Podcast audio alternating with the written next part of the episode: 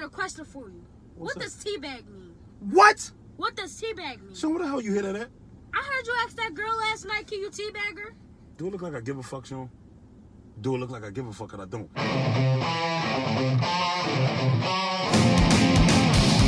Get fired up for another episode of Real Deal No Sex Appeal. A constant barrage of eye-opening conspiracies and ad-libbed innuendo. Featuring Chris Field. On the streets, he's known as a jackass. Parker Clare. Yes, there's no two ways about it. He's super white. And Alex Sinar. No one knows what it means, but it's provocative. Also featuring the talents of Bigfoot as your producer. Now, let's join the boys for their latest episode.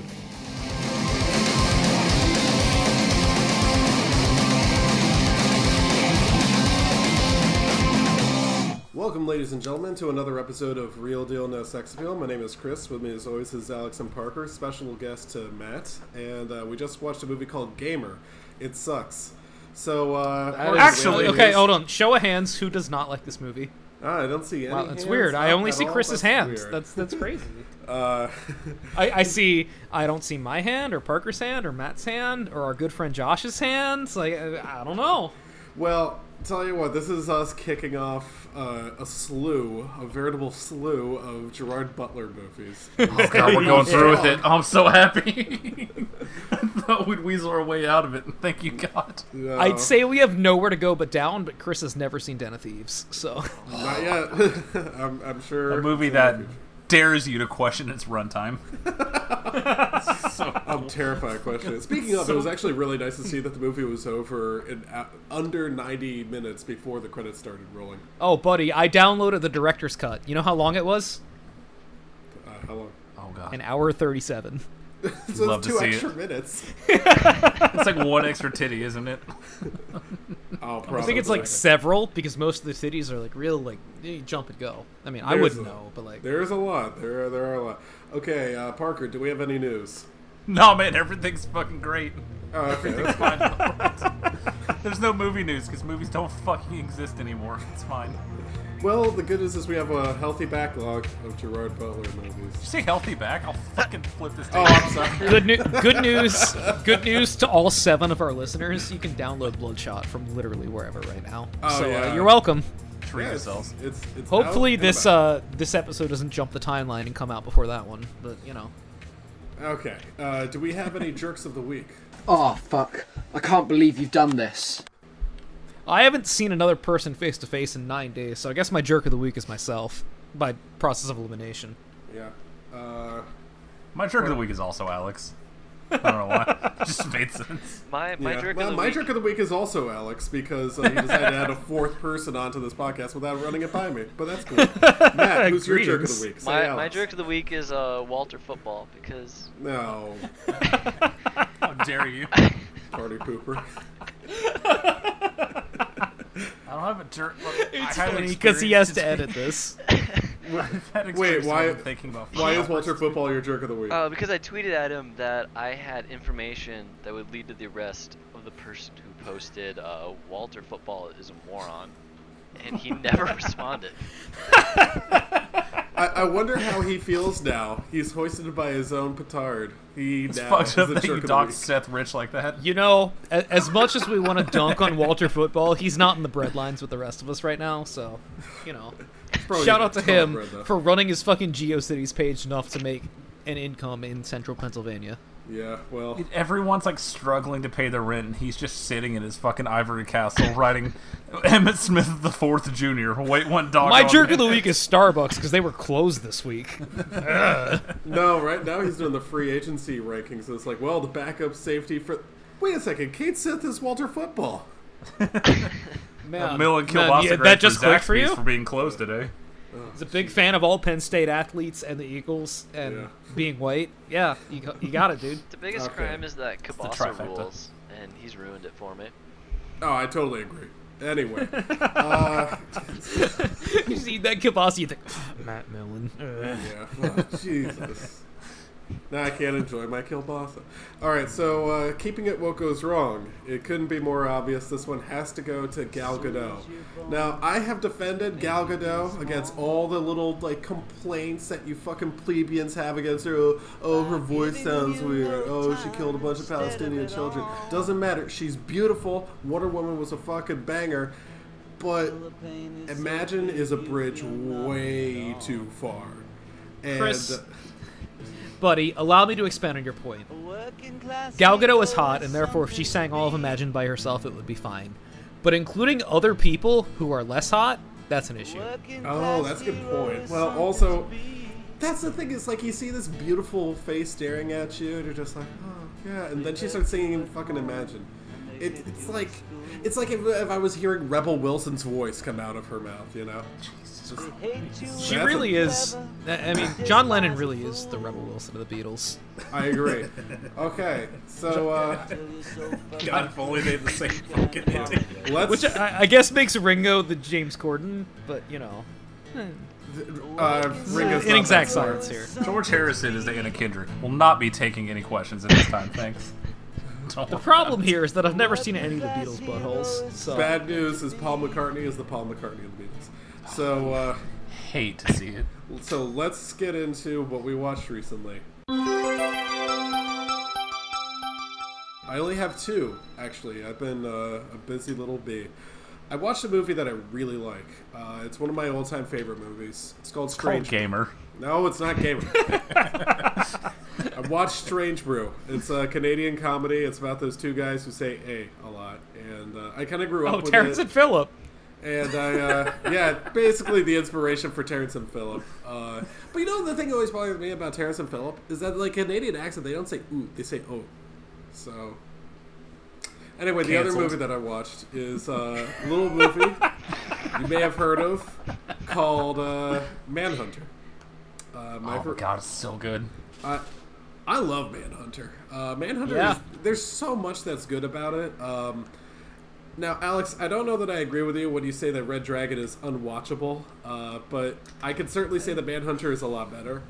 One of the things that I like about it so much is that the way the main character is played in Manhunter is so much better than the way the main character is played in Red Dragon. There's so much more going on. That is a low bar to clear, buddy. I know, but it's like, it just feels so much more. And also the performance. No, I completely agree. Like, but also, I gotta give a lot of credit. Brian Cox does such a good job as Hannibal Lecter.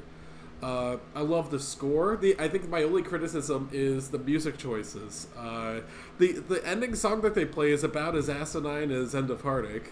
I don't know. How dare you? I was insulted personally when the serial killer is listening to Dad Rock. I think that's a shot, and I don't appreciate it. But yeah, I really, really like this movie. I'm probably going to buy the Blu-ray. Kiss, kiss, say.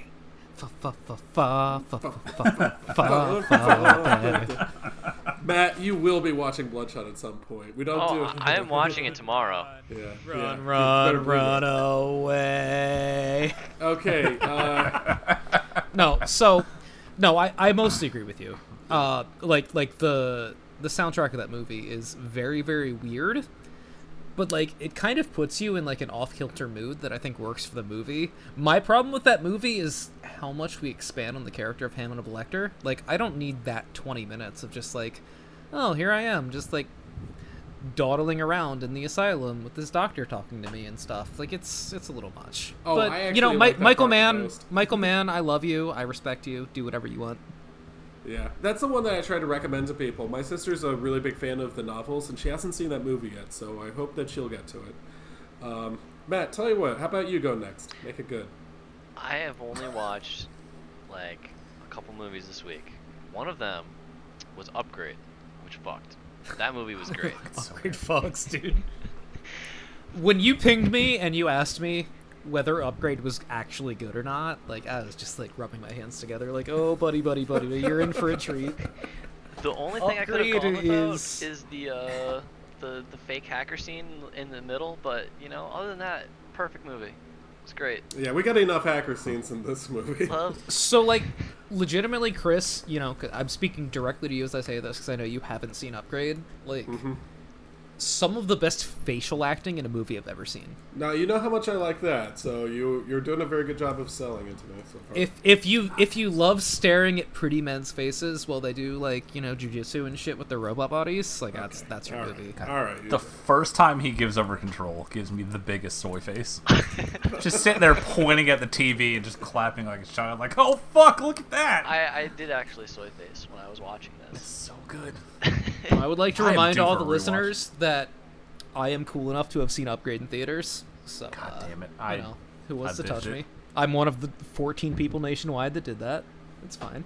And we salute you. The second movie that I watched was a 2010 Disney Channel original movie called 16 Wishes. Which, sorry. Yeah. All what? Right. I did not. The pick perils up. Of going. Right, so somebody understands the theme of this podcast. The premise is that a teenager who never gets what she wants, finally gets what she wants on her 16th birthday, and she wishes to be an adult, and then things aren't fun when she's an adult anymore. Sick. Okay, Alex, what did you watch? So, Chris, I watched every movie in the backlog that I had for things that were assigned to me. You know, I watched Nibbler, I watched Goodnight and Good Luck. I cleaned everything up that I was supposed to do, and I will not be talking about it this week because I want to focus on Gamer. So ask me next week. Okay, that's fair. Oh no, should I do the same thing because I have so much to talk about? No, please talk, please talk. We're 11 minutes in, please talk. You're the funniest person on the podcast. I know what we're playing with here. Disagree. I'm deferring because I'm going to say, oh, good movie was good. Yeah. You are deferring because who knows? Just talk. Well, I'm about to say good movie was good because I rewatched Haywire because it's on Netflix. Oh my god, Haywire is so fucking good. Matt, have you seen Haywire? I've not seen Haywire. You should review. If not, when we get done here, you should devote some time to Haywire. You should watch Haywire and Bloodshot back to back and have a wonderful day. Well, one of them is a legitimately good movie. Steven Soderbergh? The other one is Bloodshot. Correct. Buddy, look at that. It is a Steven Soderbergh spy action movie starring Gina Carano for some reason. I want her to beat the fuck out of me so badly. Just fucking choke me out. She has spent her entire career having zero charisma, and in that movie she is perfectly cast, and I can't explain it. Is the IMDb picture for this movie, like not the title poster, but the picture from the movie, her squeezing some guy's head off with her thighs? Correct. Yes. Oh. That guy. Speaking of, pretty sure is Michael Fassbender. Speaking of fucking Psycho host.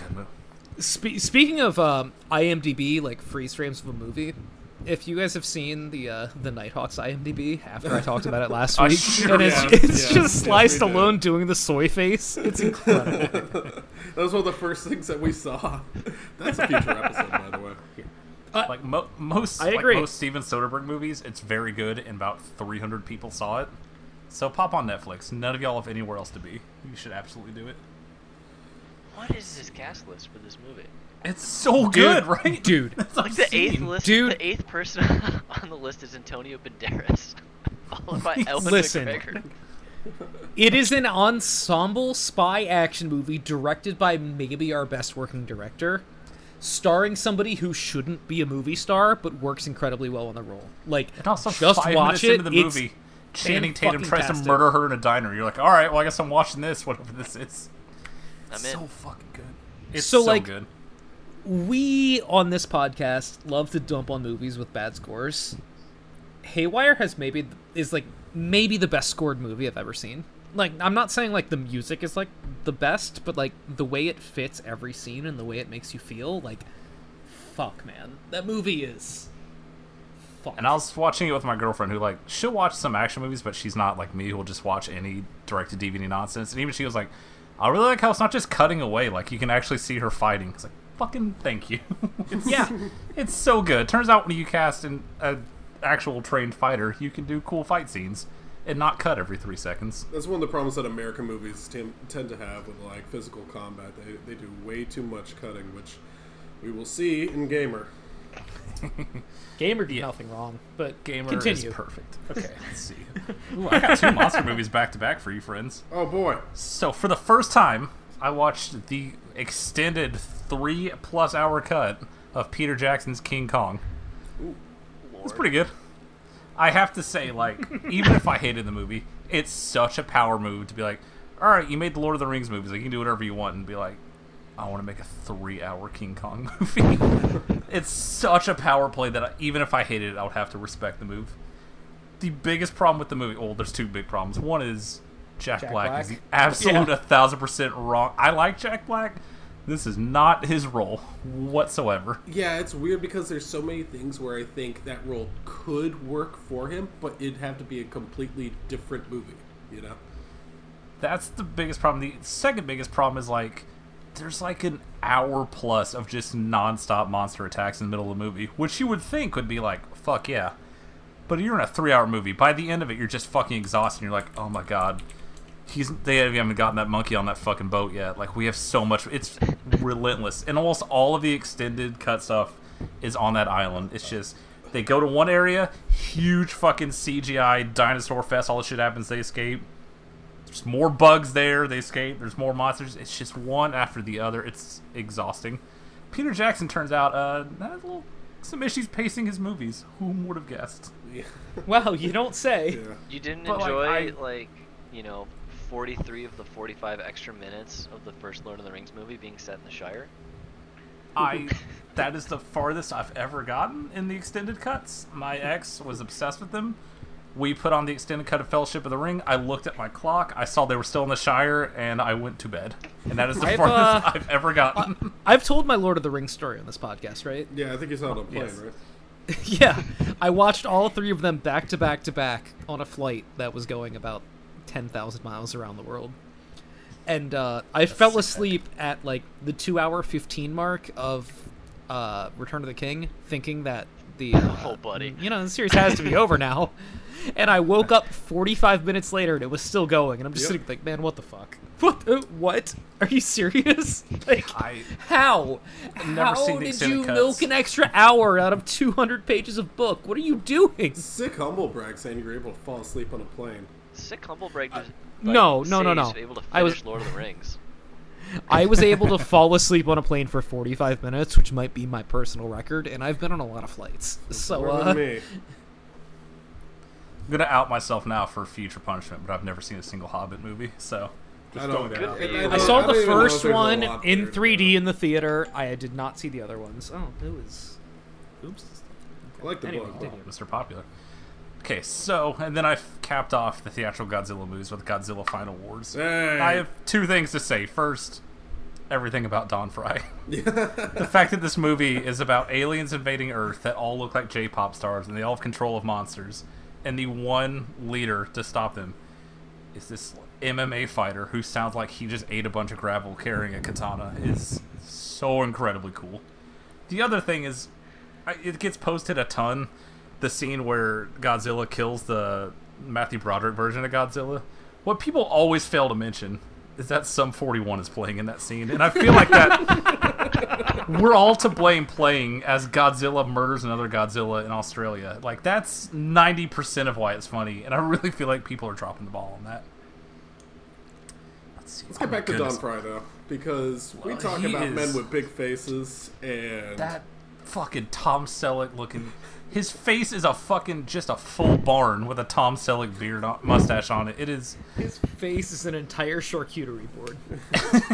Because everyone is just like a skinny little 20-year-old Japanese dude. And there's this guy who talks like this the entire fucking movie. And he's just this giant dude.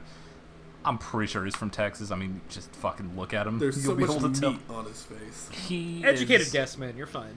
He is just this giant southern man who just happens to be the leader of this Godzilla Defense Force. It's fine. Don't worry about it. Don't ask questions.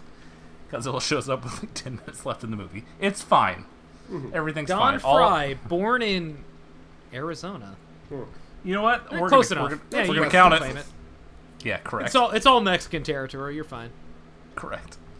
Yeah, all I have left in Godzilla are the 3 unwatchable Netflix anime movies. So, ew, even I haven't seen that. Boy. Could not be more excited to go back to work instead. Holy shit, I forgot I watched. Y'all. So Maniac Cop 3 is a movie that exists. Excuse me? Let me tell you about the end of Maniac Cop 3. The Maniac Cop, aka Robert Zadar, who in this movie is raised from the dead via voodoo. Don't worry about it. The end of this movie, there's a big confrontation, and they blow up the building he's in. You know, he supposedly perishes in the flames. Our heroes drive off, and then a cop car speeds up next to him with a fully engulfed in flame Robert Zadar driving it. And that is the last 10 minutes of this movie, is a man on fire driving a cop car trying to kill them. Okay, it next week's episode.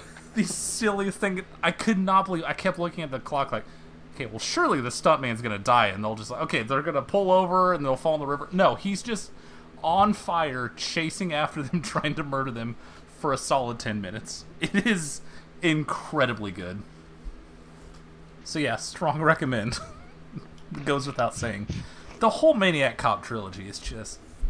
yeah. Beautiful. I've had it downloaded for like 2 years now. I've just been waiting to press play. Yeah, 1 and 2 have Bruce Campbell and Tom Atkins in them. They're very good. Oh, he goes back in 2? Alright. Well, not for long. Well, still. So, one of the subgenres of movies I love most is revenge movies. Oh, I'm a big fan of like Korean revenge, especially. Duh. Where you just see this innocent person who's wronged and you see how far they'll go. And it's like, you know, they never should have brought crack into Jimmy Bones' neighborhood. They should have never come to Snoop Dogg's neighborhood and forced him to sell crack on his streets and murder him. They made him smoke crack. I was so surprised at, like, look, Bones isn't great by any means, but I was surprised, like, oh, this is like a real movie. Because as someone who watches a bunch of low-budget shit where it's like, we got famous person. Look. It's a movie. Skip, let me press pause right here. That movie has 2 famous people in it. It is not a real movie, but it is trying real hard to be a real movie. Like, when you see like the New Line Cinema thing in front of the movie, you're like, oh, they're trying something here. It doesn't work. Like, but 40 movies that look like Ouija House is what I'm saying, and this is like, okay, they tried something here. I love that it always goes back to Ouija House. You're so mad about that. Tara Reid's in it. She was in one scene. No. It was Misha Barton. But continue. It was both. Don't worry. Ask me how I know, Alex. How do you know, buddy? Because you fucking assigned it. But yeah, Snoop Dogg just emerging in the fucking fire and maggot rain, dressed exactly like The Undertaker. One of the funniest things I've ever seen in my life. Bones sucks, but also, it's incredibly good, and I found it on YouTube. So, oh, fuck, really? Strong recommend. So bad news, YouTube pulled all their HD today. Good news, it was in like 360p anyways. Oh, good. Don't even worry about it. You won't know the difference. Alex and I had a fun time movie squatting that. It was honestly a preposterous movie. It's good, like, though. I've watched a lot of trash, especially for this podcast. I don't think I've ever been more confused when a movie ended than watching Bones. Because for a while you're like, okay, I get it. Like, clearly someone did him wrong, and now these people are back here. And then that dog starts barfing at maggots. You're like, okay, movie, what the fuck are we doing? Yeah, and then we're in the shadow realm, and it's like a... okay. I couldn't figure out if he was like the end of society, or if the dog was just linked to him, or... Yeah, you'd like to know that, wouldn't you, buddy? When Snoop Dogg's just shoving Mr. Rockmore's face into the shadow realm repeatedly. It's like, it's also super good that Snoop Dogg is like the worst actor in the movie. Bones fucking rules. Okay, I got a couple more here. So, I watched a movie that I remember from my childhood called Species, which is an incredibly funny movie. Yeah. When's the last time y'all saw Species? Isn't that the movie that they talked about on South Park? I mean, probably. Yeah. Because the main plot is, so, there's this alien... and she goes into a cocoon and comes out a super hot lady, which I learned later. The said lady is the female lead from Ghosts of Mars. Don't even worry about it. Correct, yes. Who is just going on this murder spree because she wants to mate with the human male so her species can take over. This entire movie is her just going from set piece to set piece and trying to bang dudes and then ending up murdering them while she's being chased by this fucking motley crew of 90s character actors who are Forrest Whitaker... yeah, Forrest Whitaker, Alfred Molina, Ben Kingsley, and Michael Madsen. Correct. So this movie is this alien woman taking a dude home, murdering him, and then these four idiots just showing up at a 90s fucking tech-noir sex club like, do you know who she went home with? Just asking different dudes with ponytails if they know which dude with the ponytail she took home. It is this close to being a good movie. But the last act is so fucking slow. Dude, Species was the movie that made my 3D lose movie picking privileges for 2 months. It's right fucking there. So, you put like three more kills in that movie. Buddy, you're telling me that you have not seen Species 2. Of course not. Buddy, that is sitting on my desktop because I did some reading. I will see y'all next week with Species 2. I cannot fucking wait. Oh, so you're saying it's a Ghostbusters 2 situation. I might be right there with you. Oh, but yeah, we might be having an extended conversation. So when I saw returning cast, her, and also Michael Madsen, I immediately went to IP Torrance. What I'm trying to say is movies need to be horny again. This movie is so horny. The fact that it's this, like, it's trying to almost be a serious movie, like, it's trying to be like a sexy cyber thriller, but also the alien makeup is by H.R. Geiger, who did all the designs for Alien. So it's just intercut with this absolute sex monster nightmare in the middle of it. It's, God, it's right fucking there. It's almost show-worthy. And then it's just fucking... Parker, buddy, you want a little nugget of lore on Species 2? More than anything. Natasha Henstridge is back, but playing a different character. Get the fuck... Okay. Okay. We might need to change our programming around for next week. Okay. Continue. Two more things. So, off mic, we were talking about a movie that Matt loves called Await Further Instructions. Yes. Do you guys like it when movies, like, try to have a message and they're really, really subtle about it and they don't just beat you over the head with it? Boy, you'll fucking hate Black Christmas. It is... Look, there's no way for me to talk about this movie without sounding like a red pill psychopath, but, man... It fucking sucks real bad. What is the message? We're gonna get all of Joel's friends as listeners after this. You know what I really like is just like using a delicate, subtle hand to tackle the Me Too movement in a PG-13 slasher movie. No. Oh, buddy, the third act is so profoundly stupid. I know there was I saw the trailer and there was something about a ritual. So I'm don't worry. There's a lot of similarities to Suspiria, right? Oh, yeah, there's a ritual, and there's a cult, and there's a statue of the founder that puts out this black goo, and they put the goo on people, and it gives them the power to put unruly women into check. It fucking sucks, dude. It is... like, I'd hate sounding like one of those people, because, like, every negative review you read about it's like, okay, this guy's clearly has problems with women. Also, as do I, but, man, it is just not a good movie. If it works for you, if you're a woman and you like it resonates with you, that's awesome. I fucking hated it so much.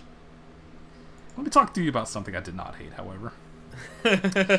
Skip, you know how I am about watching TV shows in general, any kind of miniseries. Like, I don't have the patience for them. I turned on Tiger King, Murder, Mayhem, and Madness. Heard about it. It has been just sizing me up. Alex, I watched it until the sun came up this morning. It is one of the most incredible miniseries I've ever seen in my life. Everyone listening, including all of you in this call, just Google Joe Exotic. It's important that you see what he looks like for this conversation. I have a feeling I know. Yeah. Just take a gander at this man. Oh my god. So this 7-episode miniseries is about this man who ran an exotic petting zoo in Oklahoma. They had like tigers and all kinds of shit, who's currently in prison for a murder plot.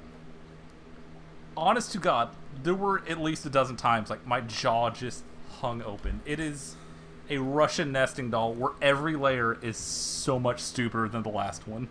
Like, I put on the first episode, I'm like, oh, this is pretty interesting. You're meeting all these people, because every single person you meet is like, Joe Exotic himself, he is the human embodiment of, like, a David Spade character who would not get out of rehearsals. Like, they would do it and they'd be like, okay, go fuck yourself. You can't put that on TV. That's the stupidest thing I've ever seen. But that's just him. And there's all these people around him that are all just these insane caricatures where if you were watching a movie, you'd be like, okay, yeah, fuck you. Like, that's what kind of late 2000s Fairly Brothers bullshit is this? But they're all real. Most of them are on obscene amounts of meth. And, like, the first episode ends, you're like, I was like, okay, you know what? I kind of like this. It's early. I'll keep it going. Second episode starts. Fucking woman just gets her arm ripped off by a tiger. And I'm like, okay, I guess I'm in. And it just keeps unraveling and unraveling and unraveling. You meet a dude who now owns, like, a monkey sanctuary. Like, him and his wife have, like, a bunch of monkeys. And you find out 10 minutes later, like, he is basically what Scarface was based on. Like, him and his family trafficked unbelievable amounts of coke. People wound up dead. He served prison time, and now he's out, and he just fucking has monkeys. And that's only episode 2. This is basically the plot of a Dolph Lundgren movie called Shark Lake. Which, that I don't know how I haven't watched that yet. It might still be on something. But, Parker, would you like some lore? More than anything. A guy I work with apparently has, like, a multi-line speaking role in, like, the explaining of this movie, and also has just been, like, shilling to get the main character out of jail on my Facebook for, like, a month and a half. I'm gonna need you to send me a picture since it came out. I'm gonna need you to show me what this dude looks like.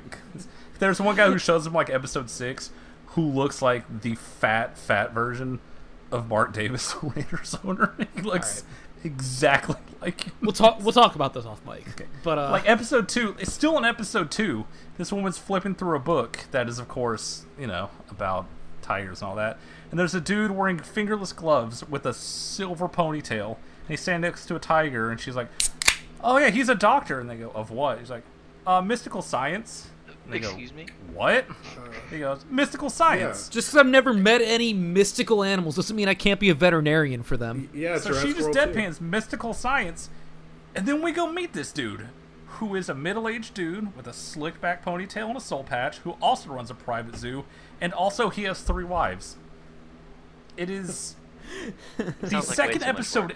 The second episode more than I'll ever have. Fucking ends with someone saying, like, yeah, I mean, you know, she has all this time to investigate us because she has all those millions from her husband who either was murdered or disappeared. And they're like, wait a second, how do you get murdered or disappear? And then the next episode starts, and it's a 45-minute expose of, did this woman feed her first husband to a tiger? And I fucking think she did. Like, she definitely murdered her husband, fed him to a tiger, and then took his money. It is... I mean, you saw Burning Bright. Yes, but, like... Every single, like, these are 45 minutes long. They feel like an hour and a half. Not because they're boring, just because there's so much in every episode. Every scene is like, fucking now what? Who are these dudes? What do you mean Joe Exotic has 2 husbands? What do you mean? It's like episode 5, he's like, cool, I'm running for president. And you're like, what? He's not even in prison yet. It's... In a time when we all just are looking for something to watch, it is... Like I said, y'all know me. I will give up on a TV series in 2 episodes. I watched 6 straight episodes last night till the sun came up and then finished it today. It is the most compelling, insane thing I've ever seen in my fucking life. I strong recommends. Alex, you will... I know. I almost watched... Like, I almost started it tonight. But then the siren of, you know, Quarantine Jackbox just called me in. I'm very excited to find out who this guy is you're talking about, because I might have some things to say about him. There is... It just take a turn, all of a sudden it's like, well, this is definitely a case of grooming. Oh, cool, let's just talk to this person. Oh, God, what? He supplied you with what? And then they just go back to someone else who also has tigers. It's... There's a lot. And then the fucking murder plot comes in. It's...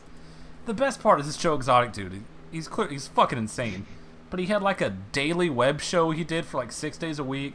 He had camera crews all the time, so there's just endless footage of every possible stupid thing they bring up. Like, every time they mention just the dumbest shit, they'll just cut to footage from a webcast of him just, like, having a mannequin and saying it's this woman he hates and then firing explosives at it. And then in the end, he's arrested for hiring someone to murder this woman in real life. It's so fucking good, you guys. I could watch the whole thing again, and I have the attention span of a goldfish. Actually, it might speaking be of, it's very now, good. Now, but speaking we get of to, good things, before we get to gamer, Parker, I have a very important trivia question for you. Oh, fuck yeah! So the director of your new favorite movie, Species. Uh-oh. Also the director of Cocktail. By the way. Just so you know. That bodes well. Would you like me to list his movies since Species? More than anything on this earth. Dante's Peak. 13 Days. Oh. The Recruit with Al Pacino and Colin Farrell. Yeah, sure. I believe you. That exists. The Bank Job starring Jason Statham. Okay. Seeking Justice starring Nick Cage. Okay. The November Man starring Pierce Brosnan. Okay. And a movie called The World's Fastest Indian starring... Anthony Hopkins. Of course, The World's Fastest Indian, Anthony Hopkins. Yes. Son of a bitch. I've definitely seen that at a Best Buy before, and I was like, what the hell? Okay, so... that's him, I mean. We're gonna have to fix up our schedule for the next month. No. We're committed to Gerard Butler mode. That's happening. I cannot wait. Give the people what they want. Also, dear God, this director looks so much like Bill Clinton missing a chromosome. I think you said give the people, knowing the people are you and me. No one else. What other people could I possibly be talking so about? Fast and loose with the word people. Chris is gonna hate Geostorm so much. Like Bill Clinton. That's not even mean. That's exactly what he looks like. All right, Chris, you ready to talk about? Let's talk about Gamer. See, I'm not lying, dude. He looks like Bill Clinton. Okay. But minus half a chromosome, but not a full chromosome like Chelsea, but half one. He's not wrong. Also, I'll probably cuddle. That one's for the listeners. Sometimes I just gotta say dumb shit to amuse them. That is absolutely not for the listeners. I'm going to have to cut this, otherwise one of us is going to get knocked off. Don't you dare! One of us is going to get murdered. Oh, God, listen, Skip. You know I am passionate about the information that will lead to the arrest of Hillary Clinton, but I don't have it, so you're fine. Okay. Hillary Clinton framed Seth Rich, and now he's stuck in Slayers. Okay. Let's talk about Gamer, a movie with one of the worst posters I think I've ever seen. That's a weird way to spell best, but okay. I'm just gonna do that for the entire show. Huh? Okay. So. Well, 3-1, man. That's why we brought the muscle. So, you know how much we love fucking Marilyn Manson on this show. He starts this movie in quotation marks, with his cover of the Eurythmics song, Sweet Dreams. The fact that this plays not over the opening credits, over the production companies, I was immediately like, oh, fuck, man. Yeah. We're not even... The movie hasn't even really started. People are still filing in with their popcorn. And you hear Marilyn Manson in 2009. I mean, that is still within the window where you can just go back and get a refund for your ticket. Be like, really? This one? Of all things? 30 seconds to just walk out and go, no thank you. It's a hard I didn't even get it. It's this isn't even a dream. It's just a fucking video game. Who would say that in 2009? You know? Come on. Chris, it's a metaphor. Chris, you're dense as fuck. It's a metaphor, man. You gotta think big. Every friend is so dense. You guys are over here being galaxy brain. All I can think about is how much I want a Marilyn Manson cover of Sweet Caroline. Ba ba ba. But an octave down. Yeah. Chris and I, while we're waiting for you to reach, we were looking through the trivia, and I need to talk about the elephant in the room. Which is that during test screening, this was titled Citizen Game.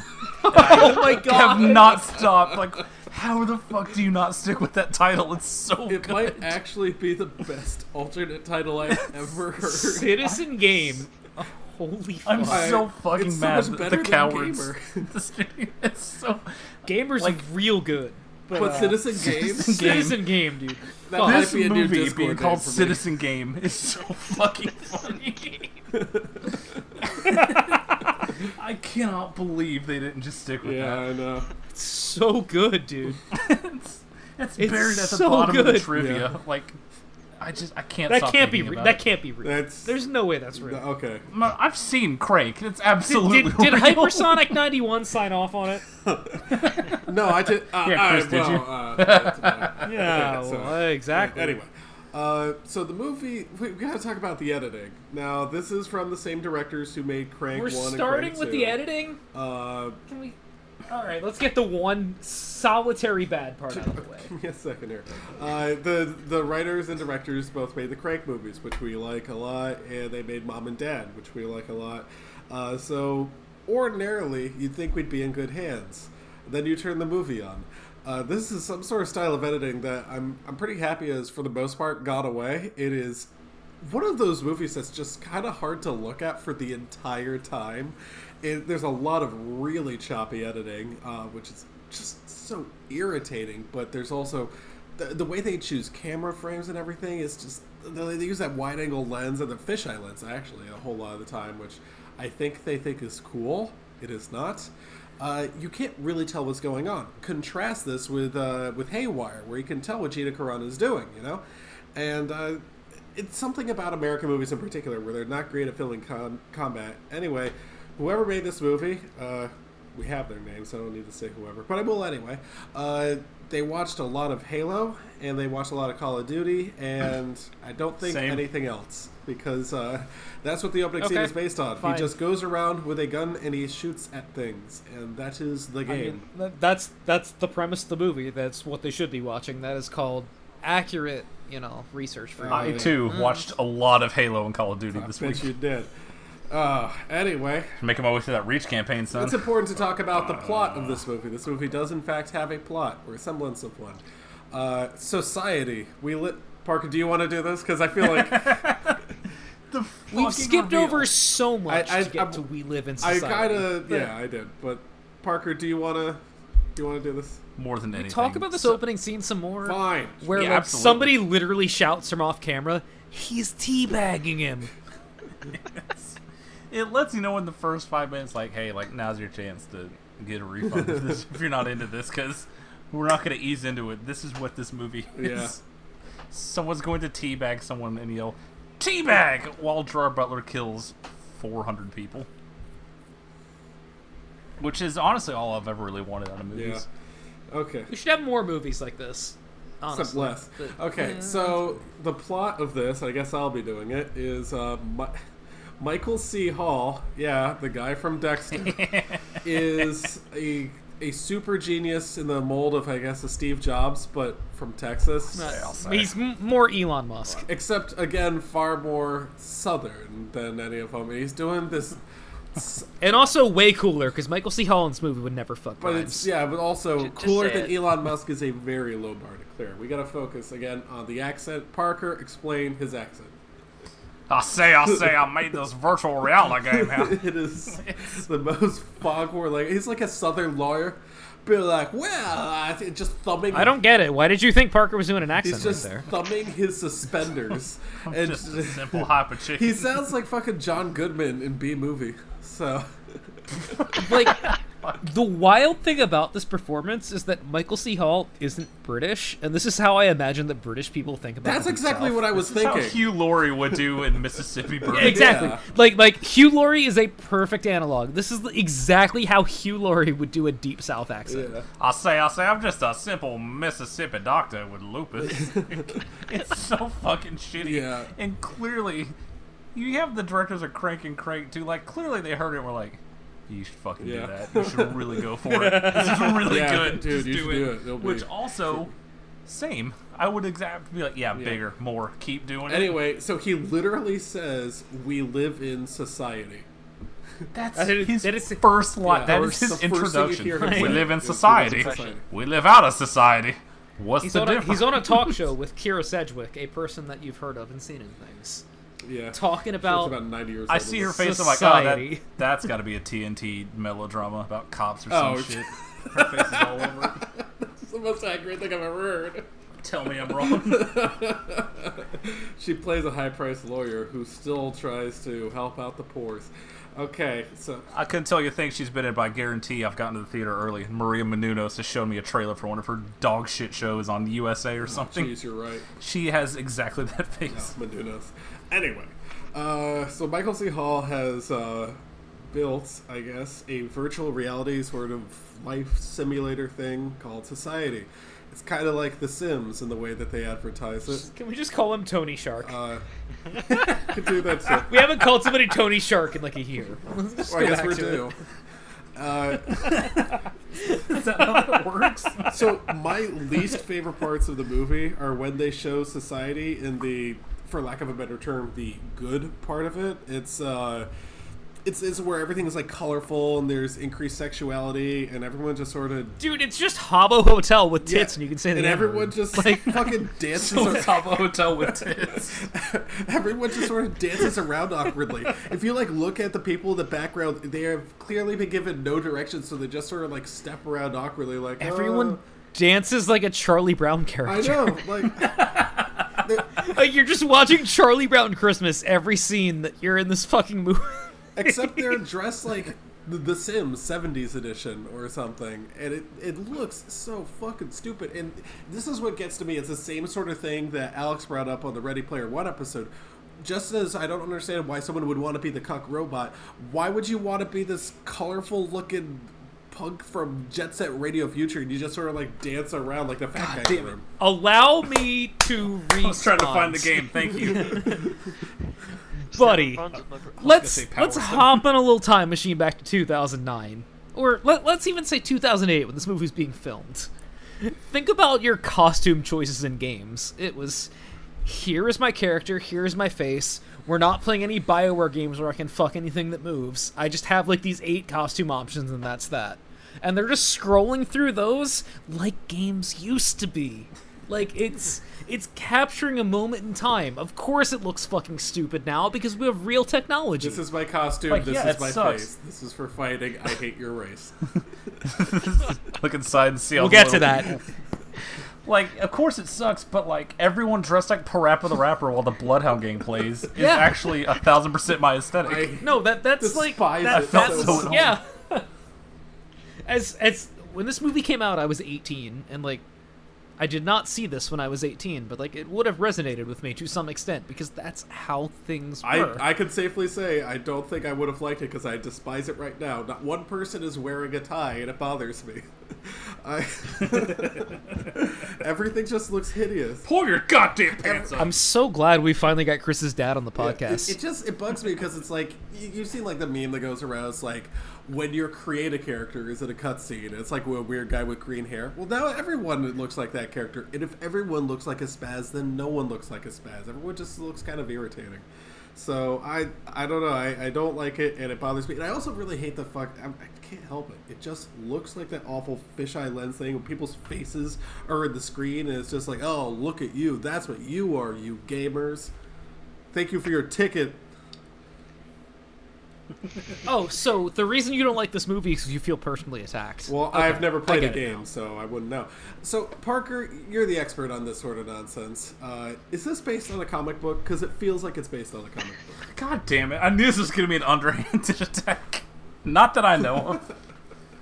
But I've been Googling Dreamcast games to find the name of the one, which is Space Channel 5. Oh, there we go. Which is exactly what the lead actress is dressed like. I think you mean Nights I can sleep tonight, boys. Oh, yeah. I've never played a game that has any humans with a Z. So. Just a viscerally unpleasant movie to behold. Also, John Leguizamo's in it. Can we talk about the best actor in the movie? Just fucking go to the cast list and look at everyone's name in the movie. It's so John Leguizamo, for some reason... is in this movie, and for another reason, Alex, I know I'm skipping ahead here. I'll do it for a reason. That's fine. John Leguizamo has an emotional death scene. Why are we calling that emotional? Yes. His character is literally Basil Exposition. Yeah, it is absolutely an emotional death scene. I don't know if you were drinking while watching it, but there is no other way to describe it but an emotional. First of all, that is uncalled for. Second of all, I absolutely was. Of course you were. Why would you watch Gamer sober? It wasn't written sober. I'm goddamn. Yeah, John Leguizamo is First of all, I think the character thinks he's black or something. He says, hey, why don't you give a brother an upgrade? You're not a brother. Why did you ask for one? All right, now do all your characters from the past. That's a good shit. Well, just go through them all. That's his character. Save that for next week's episode. He shows up. He delivers a couple lines of exposition. He says some dumb shit, and then he gets blown away in the middle of the video game. Yeah, for some reason. Don't worry about it. I have to frag him. What? It's it's kind of like the scene of The Never-Ending Story when his horse gets stuck in quicksand. Except his horse doesn't have a push broom. Well, in a battlefield, would have helped him get the fuck out. Now, John Leguizamo. Let's talk about one of the notes I wrote down and then immediately deleted because I knew what Alex was going to say. I wrote down the words, man, who would actually watch this nonsense? And then I realized that Alex would pay $60 a month for the exclusive rights to watch this ad-free. I literally don't have income, and I would pay for this movie right now. Between this and potential feature episode Death Race, I would drain my bank account so quickly. I cannot believe I didn't watch Terry Crews murder people? Are you kidding me? Hey, Chris. Yeah. Pop quiz. Don't look at IMDb. What famous actor is Terry Crews named after in this movie? Oh, shit. I don't even remember his character's name. Well, wait. Well, his character's name is, of course, Hackman. Oh, my God. There's a reason I didn't remember that. If I had heard him called that. Yeah, what's the reason that you forgot that doozy? Because I don't think I ever actually heard him get called that. If I had heard him get called that, I said it over and over and over again at one point. Did he really? Yes. It's like a fucking Mega Man ball. In the showers. I think I was thinking that he was just saying, oh, "What are you at?" Like there was a title or something. You a hack man or something. You'll have to forgive Chris. He went to school in Central Pennsylvania. He saw that shower scene, and all he could think about was the horrible things that Joe Pa did to his coaching staff. Fucking Terry Crews was just go to class during the quarantine. What Mega Man theme are we gonna play for that one? Ah, the good one. Well, we're not talking about Mega Man anymore. Terry Crews is in this movie, and he is. He's the crazy boy. One. Is he? He doesn't he's have. Acting. He's got no strings to hold him down. Parker, do you want to sing it? Parker, do you want? No, come on. I already did my one accent. Sorry, I'm spitting. If Parker does that accent, they're actually going to make him go back to work. So yeah, no shit. Yeah. Can we talk? We were talking about names, so. When our gamer friend, the 17-year-old controlling him, let's call him Percy Jackson. The scene. I will not. The scene where he's being video conferenced by these attractive ladies. Who amongst us wrote down their names? I did. They are good news because that is how they are credited. Yes, this is some MILF guy number 2 level. Let's call them is the number 2 Ketcha Predator, and then the twins are of course K Cum Dumpsters with the Z. This movie is so fucking embarrassing. Let's not forget Sticky Muffin with a double K, or Sissy Puss Shelley. Was Sissy Puss Shelley his sister? Unclear. I remember his sister was probably the worst actress in the movie. You can tell she's just reading the lines and putting no effort into them. It's definitely someone's daughter. Yeah, producer's just like, no, really, honey, this will be your big shot into stardom. Do any of you just... Hello, we're the cum dumpsters. Here are our tits. Also, sell us your gamer. Here's our tits. Here's $50 million American dollars. Do you have any idea how many tits I've seen? Where is your Bitcoin stored? By the way, just for anybody following alone at home, we're like 20 minutes into this movie. Oh, yeah. We're like 13 minutes into this movie. So let's go 13 minutes in and the word cum dumpsters with a K pops up and you're like, oh, what the fuck is going on? It might be the wrong theater, you guys. So here's the thing. Let's go back before the movie even came out. Do any of you remember the trailer for this? Because I do. The trailer for this did not lead me to expect that there would be two characters named cum dumpsters who show their tits and asked to spend $100 million. Really buried them. Correct. But that's good marketing. But also, when I saw this like gamer guy in this movie, and the guy that was controlling our boy Gerard Butler Jackson in the game. So I did not know that. But further than that, I did not know that he was the guy from Perks of Being a Wallflower and other movies. Like, I just assumed this was some random fucking dude that they pulled off the street for, like, $20,000 for this movie. No, this is, like, a real actor. Like, I had no idea. I've never seen this guy in anything before. I think teens had a crush on him back in 2009. I wouldn't know, but... I found this out because, like, one of the... teenage heartthrob kid propositioned by the cum dumpsters. This is how you get the people that hopped into our stream was watching with his girlfriend. She's like, oh, it's that guy from this, that, and the other thing. And I'm like, I've never heard of any of these things. And I was like, oh, I guess I'm just the boomer now. Yeah, old man Alex over here. Get his cane. Who the fuck is Logan Lerman? I've never heard of this guy. Take it easy there, Pops. We'll handle the movie here for you. That's a fucking Pepper Potts-ass name. That's not a real person. No, I'll tell you who I have heard of. Kira Sedgwick. And that's Gerard Butler's wife, who was also the lady from Drag Me to Hell. Yeah, Allison Lohman. Right? That was so fucking cool. I'm glad she got work, though. I really like her. I especially like her Drag Me to Hell. And this... I mean, maybe not this work, but, like, you know... I'm glad you got responsible work. You just... As someone without work right now, like, hey, you do you. Yeah. Like, props, but... What was your favorite part of Drag Me to Hell? What was your favorite part of the movie where... You were in the VR world, just getting bent over in public, while a giant billboard of fucking Gerard Butler looked at you like, naughty girl. He looked so angry that she was fucking raw dogged. We need to talk about the guy who's controlling her. This man is... That motherfucker is panoramic, dude. He is 4K in resolution and weight. He is so big. I watching this scene... I felt so bad because there's a Twitch streamer that I really like who's like actually a really funny and cool dude who looks exactly like that guy, and I'm just like, oh man, now I feel bad. Wait, damn, dude, I didn't know you liked Boogie. Alex is a huge Boogie fan. What's up, guys? This is Francis. I just watch Gamer. Oh, Jesus. Look what they're trying to do with us. Fucking Boogie just getting propositioned by cum dumpsters. Get the fuck out of here and just fucking shotgunning a Mountain Dew Baja Blast. Real king. Man, that scene where he's being hit by these women and just, like, knocks all the windows away so we can game. That's the real energy we're bringing to 2020. Can we talk about his waffle that resonates that he throws to the screen? Dude, the first scene he's in when he throws that fucking waffle at the TV is, like... Maybe the hardest I've laughed at a movie we've watched this year, and that's saying something because we've watched some shit. That poor, like, you know, a film in that had to be like after the third take, like, guys, I feel like you're making fun of me. Like, I'm a little overweight. I understand. Well, that's the thing. It's like it's dip it in the fucking syrup. Allegorical. Fat pig. Don't you give directions to me? I'm gonna ride my little scooter over to you and yell at you. Yeah. It's the whole thing is like, look how fat he is, look how greasy he is, look at his waffle. That's you gamers.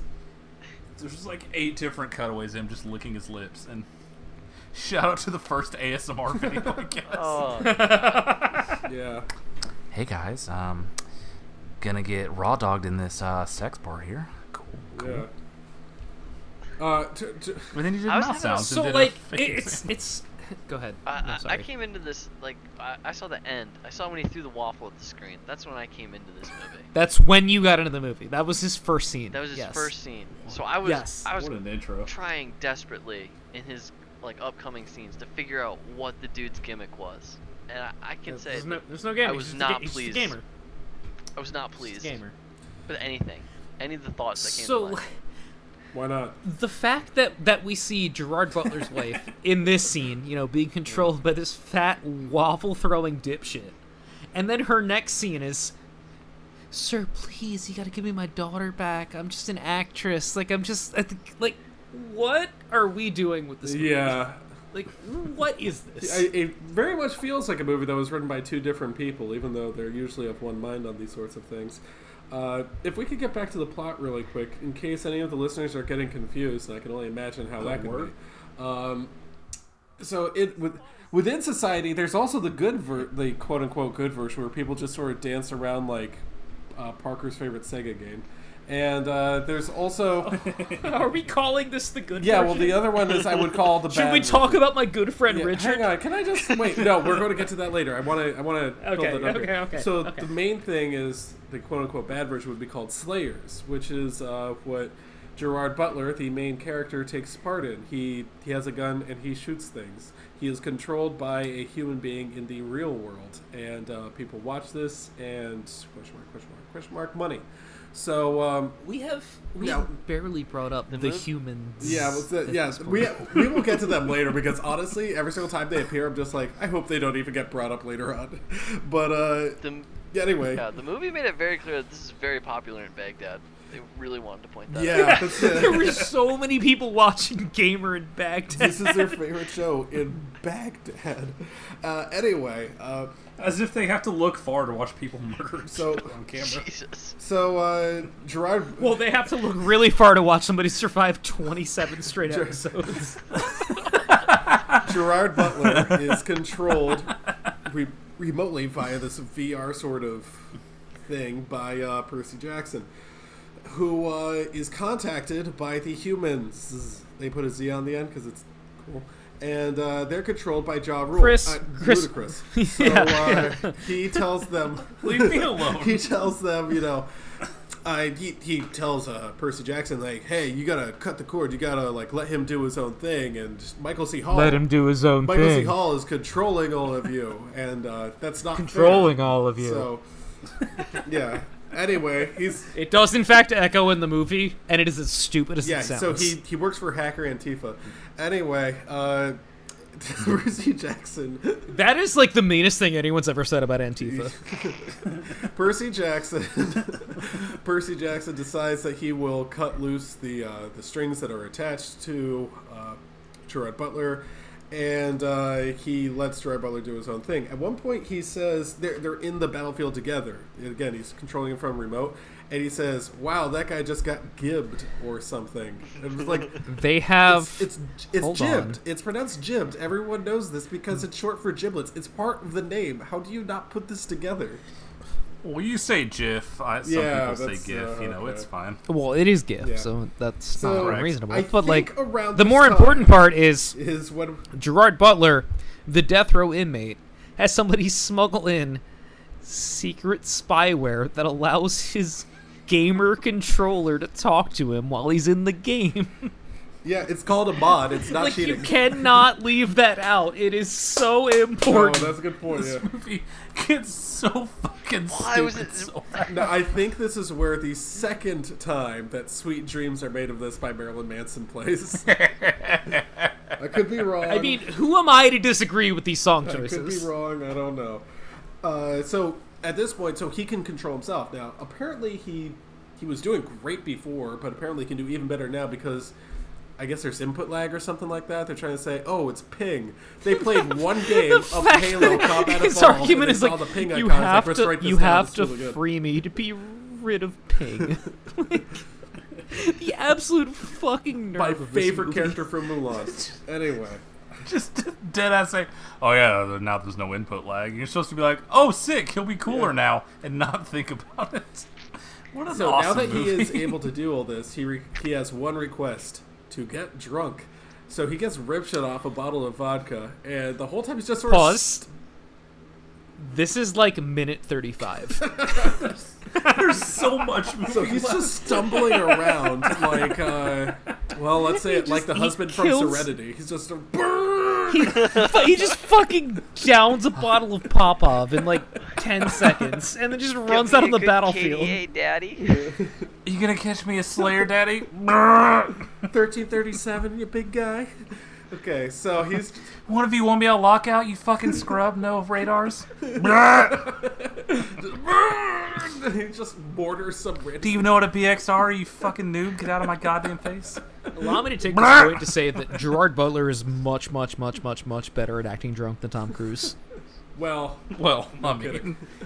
Tom Cruise has never been drunk in his life. Is that Drew Barrymore at your window? Sorry, that was the last one. It took me a second. Anyway, so he goes to a parking garage, and this is after drinking the entire thing of pop-up, and he pukes up all the vodka into the gas container, and then he pisses into it, and also it's fucking.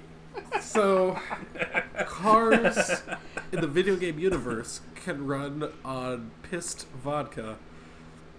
And he uses this. That is pure ethanol, buddy. Yeah. That is what it says on the gas cap.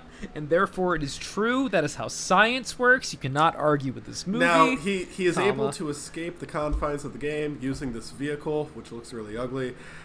We have to understand, he doesn't exist in, like, a virtual world. It's like a real-world thing, but he's being controlled via, I believe, nanites. Which you could argue... Yeah, he overclocks in order to get out of here.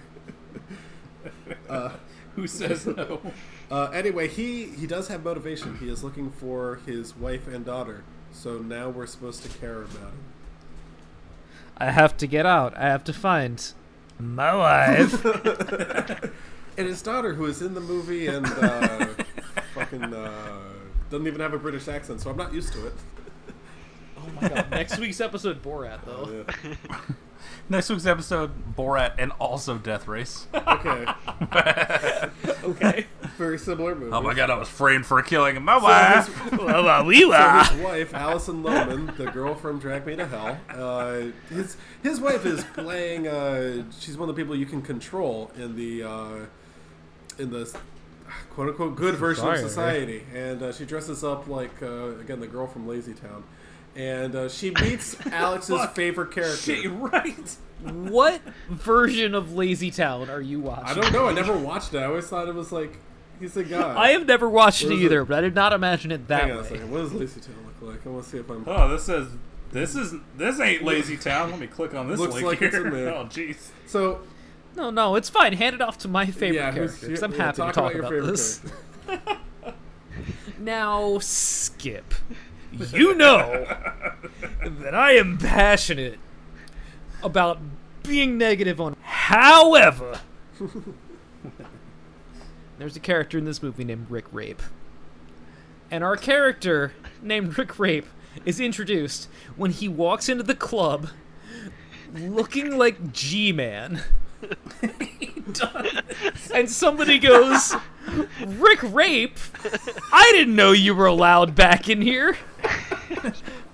And man, boy. It is so fucking abstract and stupid that it got me. Yeah, it's the person who complains about literally every rape joke in every piece of media ever. Richard Rape. This fucking Tim and Eric character just no clips into this bar. He's like, "Hey, fellas!" Like, oh man, what's Rick up, Rape, guys? You rascal! I'm Rick Rape. I'm just back in this bar for the first time in a month. What's up, fellas? Now, Parker, like the skateboard. It's worth noting at this point when Steve-O was still on bath salts.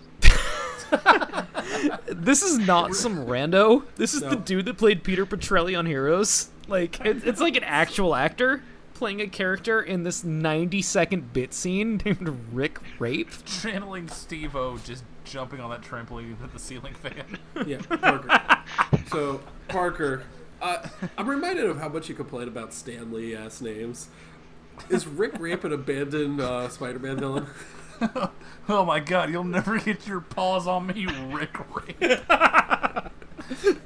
Her spidey sense was tingling, but don't worry, he'd only been banned for a month. It's you don't understand, Rick Rape. I was in nom with this chimney.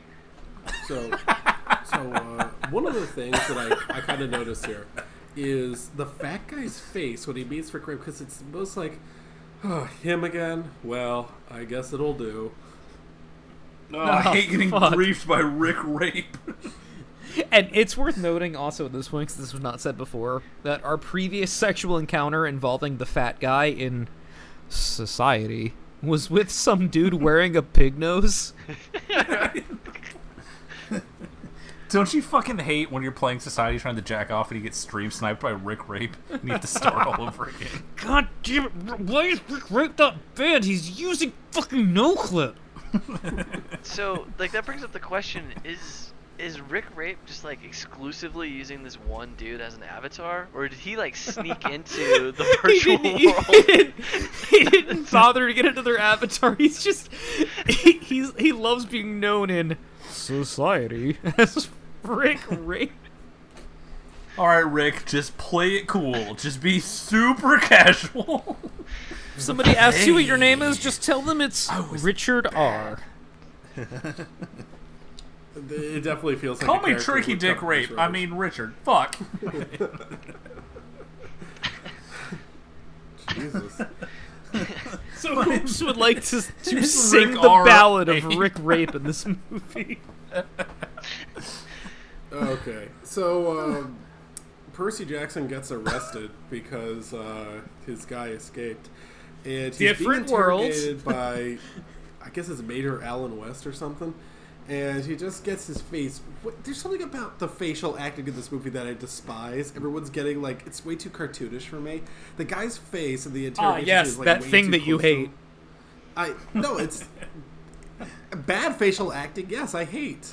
This is bad facial acting. Please, try listening. I know you struggle.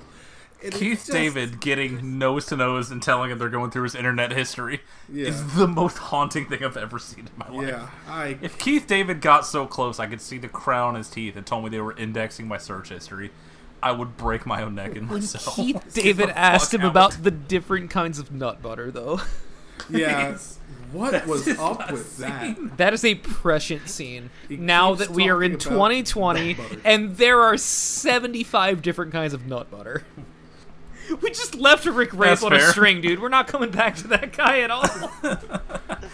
Yeah, he's too busy getting murdered by Gerard Butler in a hotel room. So here's the question. We did not talk about the death of Rick Rape. He fucking breaks his back like Bane. It's so fucking stupid. Well, won't you stab those people in the elevator, though? Actually, Matt, you do bring up a good point. The death of Rick Rape was a lot like Bane in The Dark Knight Rises. Just fucking flies in there and kills him. Like, oh, I guess he's dead now. I thought you didn't like this movie, Chris. It was a lot like Kane's finishing move in WWF No Mercy. Rick, what are you doing? Oh, they'll be expecting one of us in the wreckage, brother. Just fucking takes her upstairs.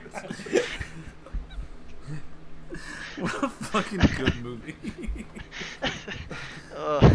So he has to... This is where things get kind of confusing to me, where I don't know if I understand the rules of society. I understood the rules of Serenity better than we could rewatch Joker if you want. I would like to. Anyway. Is Hackman. Anyway. Wait. We're talking about the FBI scene, right? We're talking about a lot of things, dude. Just throw what you got out there. The agent is played by Keith David, and his character name is Agent Keith. Fuck off. Do you think that's like his last name, and it's like his character is David Keith? Okay. God bless, dude. Detective Marvin Berry. You know that sound you've been looking for? Fuck this movie. Okay. It's so stupid. So again, this is what starts to... Can we just ruined my night. You guys, this movie is a character named Pigface Ron. He wears a pig mask. I wonder who prefers to be called Analytical Ron. Prefers to be called now R-word Ron. Oh my god. So after he molested Allison Lohman, you think he traded for Kyle Allen? Okay. Yes, this 5th round pick that I got for Quentin Dunbar. Just shove it right up your butt. Okay, so this is again where I sort of start to lose track of how the rules work. So Gerard Butler takes his wife, Allison Lohman. He's like, we have to get out of here. She's still being controlled with her nanites by the big fat guy, right? And they go into the elevator and... They go to Ludacris' air hockey studio. Before the elevator, fucking Terry Crews bursts in out of nowhere and shoots Gerard Butler. And I'm Terry Crews. I still hate you. All right, bye, movie. We skipped over the Terry Crews shower scene. There's 5 minutes before Terry Crews busts in where Gerard Butler's threatening the dude controlling her. But obviously he can't see her, so it's just him yelling at Allison Lohman for 5 minutes, I'm gonna fucking kill you! Just yelling at his wife, and she's just like, yeah, how do you... She's just this robot's like, just repeating whatever the fat dude says as he's just threatening to reach through and murder him. Yeah. It's so cool because, like, she has zero emotional control in this, you know, clearly emotional scene where she meets her husband again for the first time. Yet when they're in the elevator and people are being indiscriminately murdered, she starts crying because she got it back with magic. Yeah, that's the thing, dude. That's one of them. The other one is that, okay, also it appears as though the big fat guy is sort of beating off to the violence. See, it's allegory. It's symbolism. That's how society. Wait a minute, gamers. I do not believe that guy has ever seen his dick. Yeah. So anyway, he's like, okay, where do we go? And I guess he forgot that she's being controlled by some other guy. He's like, rave scene. That'd be really cool. And you guys know how much I like club scenes in movies.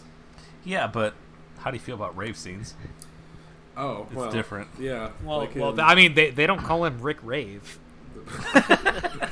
Boy, worst movie. So here's the thing. It's like throw up. So that's the thing. It's like the guy keeps controlling her. Could the guy just be like, "No, you seem like a psychopath. I'm going to go to the police." But anyway, that doesn't seem to happen. Anyway, he gets taken out. He's been edging for hours, yeah. Like. It's not every day Gerard Butler just takes over your society character. It starts screaming in your face. So. We're gonna fucking kill you! Like, oh, fuck. I can't spread it, dude. This is exactly why we decided to do Gerard Butler month. So, it's the only way I can finish. Yeah. I will hold him strong for 90 days. And a half, by the way. Yeah. It's so good. Yeah, so anyway, they go to the rave scene, and something happens. Anyway, the big fat guy gets taken out by tech support. We will see that tech support guy later. Yes, he will. Comes back. Yes. Excuse me, his character name is Geek Leader. Fuck you. That sucks so bad. Geek Leader standing by. And his partner, Backup Geek. Backup Present. Oh my god, Backup Geek. What do you think his Eddie Gordo fighting stance looks like? The cookies I made for Allison Lohman that she didn't even want. It's a joke for no one listening. Imagine Terry Crews then we get the scene where Gerard Butler is escaping the game and lays down on that bridge. Yeah. Or he made Terry Crews one for it's better. Okay, so I want to skip ahead to a scene that I know we all wrote down. The fucking song and dance scene Under My Skin that he just starts singing and dancing to, which reminded me so much of a certain scene that Matt will be viewing in Bloodshot. Fuck yeah, dude. I can't wait. I'm so excited. Embarrassing confession time. The second this movie ended, I pulled up Spotify and listened to fucking the Copacabana song because that's what it reminded me of, and it was just stuck in my head for the last like 20 minutes of this movie. Aruba, Jamaica. That is not the same song, but all right. Actually, it is. They're identical. So anyway, yeah, that fucking song. Well, if you say so, Chris. I can't believe that we skipped over the scene where they exit the society by jumping into a van. The van door was opened by an Oompa Loompa who was never seen again. Oh, yeah. We should talk about the humans at this point. And then there was 20 minutes of exposition with Ludacris, and it was filmed like a West Wing scene, except like the characters were standing still, but the camera was still like walking backwards. Yeah. The thought of Gamer as written by Alan Sorkin has just rotted what was left of my brain. Holy shit. Are we stealing an episode from Pod Save America right now? Oh my god. I'm going to be thinking about that. Just a walk and talk. But my name is Rick Rape. I work in the Trump administration. Aren't I hilarious? It just kind of feels God. I hate it. There is something just like awful about the dialogue, how everyone is almost cutting each other off, and it's not even like finishing each other's sentences. They're just there's too much talking going on and not enough we'll just let this sort of sit here, you know? And so that's kind of the wild thing about this movie, because like there's something to be said, especially when we talked about a movie like Bloodshot last week, where like a movie is just not adequately explained to you, and you just like, after a while accept it and go like, oh, it's one of those movies where I just don't really ever know what's going on. This movie is trying to do that and can't, because it explained too much too early.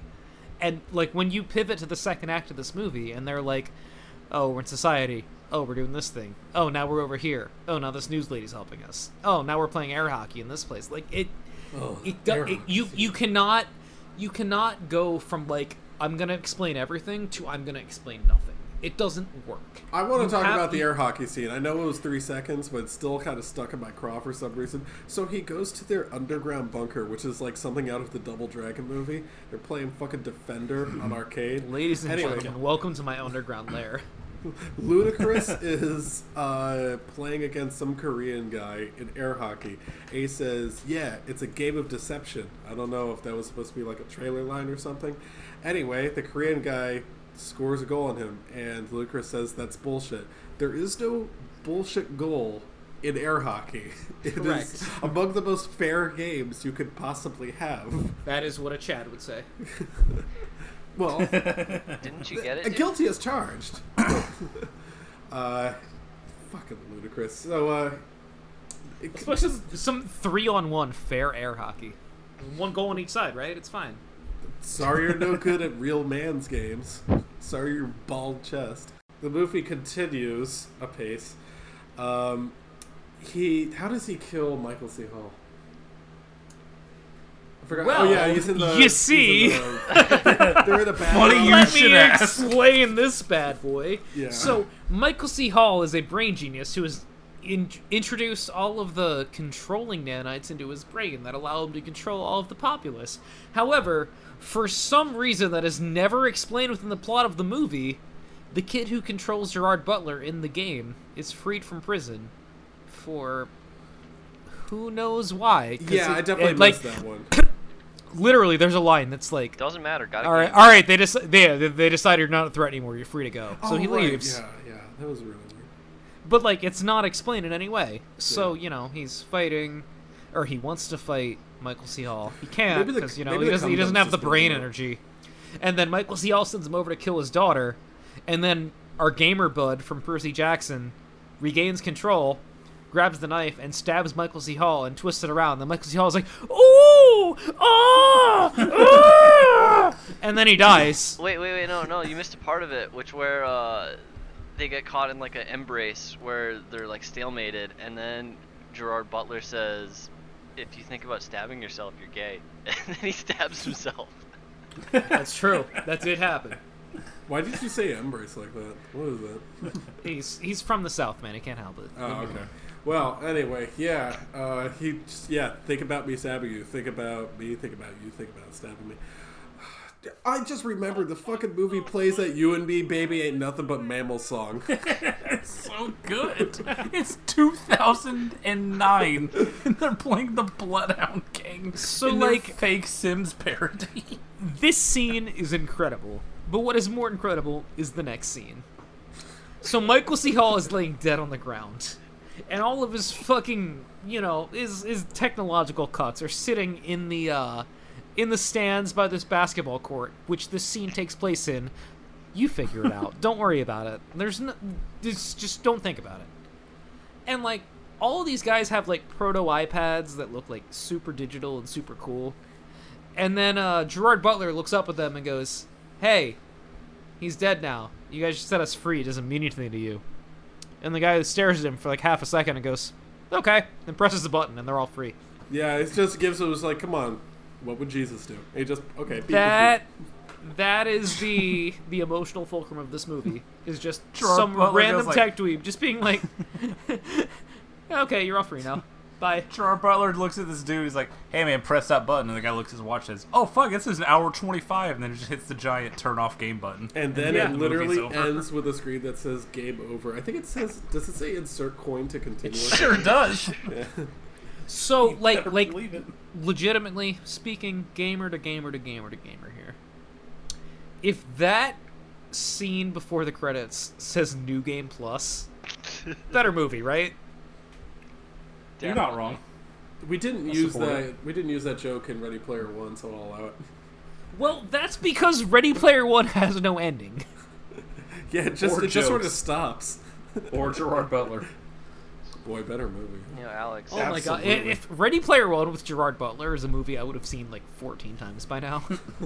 Alex, my avatar. Like, oh fuck, dude. Imagine him playing a high schooler looking for the code. Oh my god! Just I need to find the Easter egg. Could you imagine like a post-credit scene where John Leguizamo is in the gulags from the new Call of Duty game? Oh fuck. Fuck. Oh, shit. Can we just implement the gulag in all of our podcasts from now on? Just any dead character goes back in the gulag with another dead character. All your teams lost this week. However, if you want to step into the gulag, earn your way back in. I wrote down that at one point, Michael C. Hall just says, rickety dickety do. I don't remember when or why Parker, or what the context was. Parker, isn't that what you say when you wake up in the morning? That's what I say. And then I tell everyone that I turned myself into a pickle. I say, I put Humpty Dumpty back together again. Mao Hall as Mississippi lawyer as Al Pacino is an incredible character. He's absolutely the sheriff from Blair Witch 2 Book of Shadows. I say, what a picture. Who reupholstered your avatar? Yeah, and I just remember seeing him in the trailer for this and being like, oh, looks like he's probably this. Oh, I'm not going to watch this. Little did I know, more than 10 years later. Never say never, Ed Boy. So, final thoughts. 10 out of 10 or 11 out of 10? 11 out of 10 would be a hack, and I am not a hack man, so. Not a hack man? You don't live outside the game, Christopher? No, I play within the rules. Parker, any final thoughts? You want to contribute to the conversation? Not in particular. Sorry, I was looking up the cast list and I landed on Geek Leader and back up Geek again, and it absolutely froze me in place. Like I had a thought, I wasn't lying, dude. And then it's gone. All I want in this world is for the reveal to have been that it wasn't a big fat guy who was playing as Bigfoot guy. Instead it was Bigfoot. I'm Chris. With me, as always, is Pigface Ron. Instead of throwing waffles at the TV, he's just throwing like human skulls.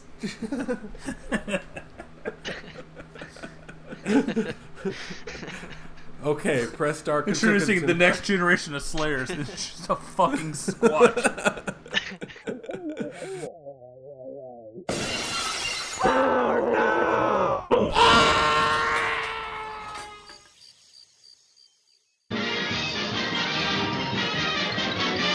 That's the tea, sis.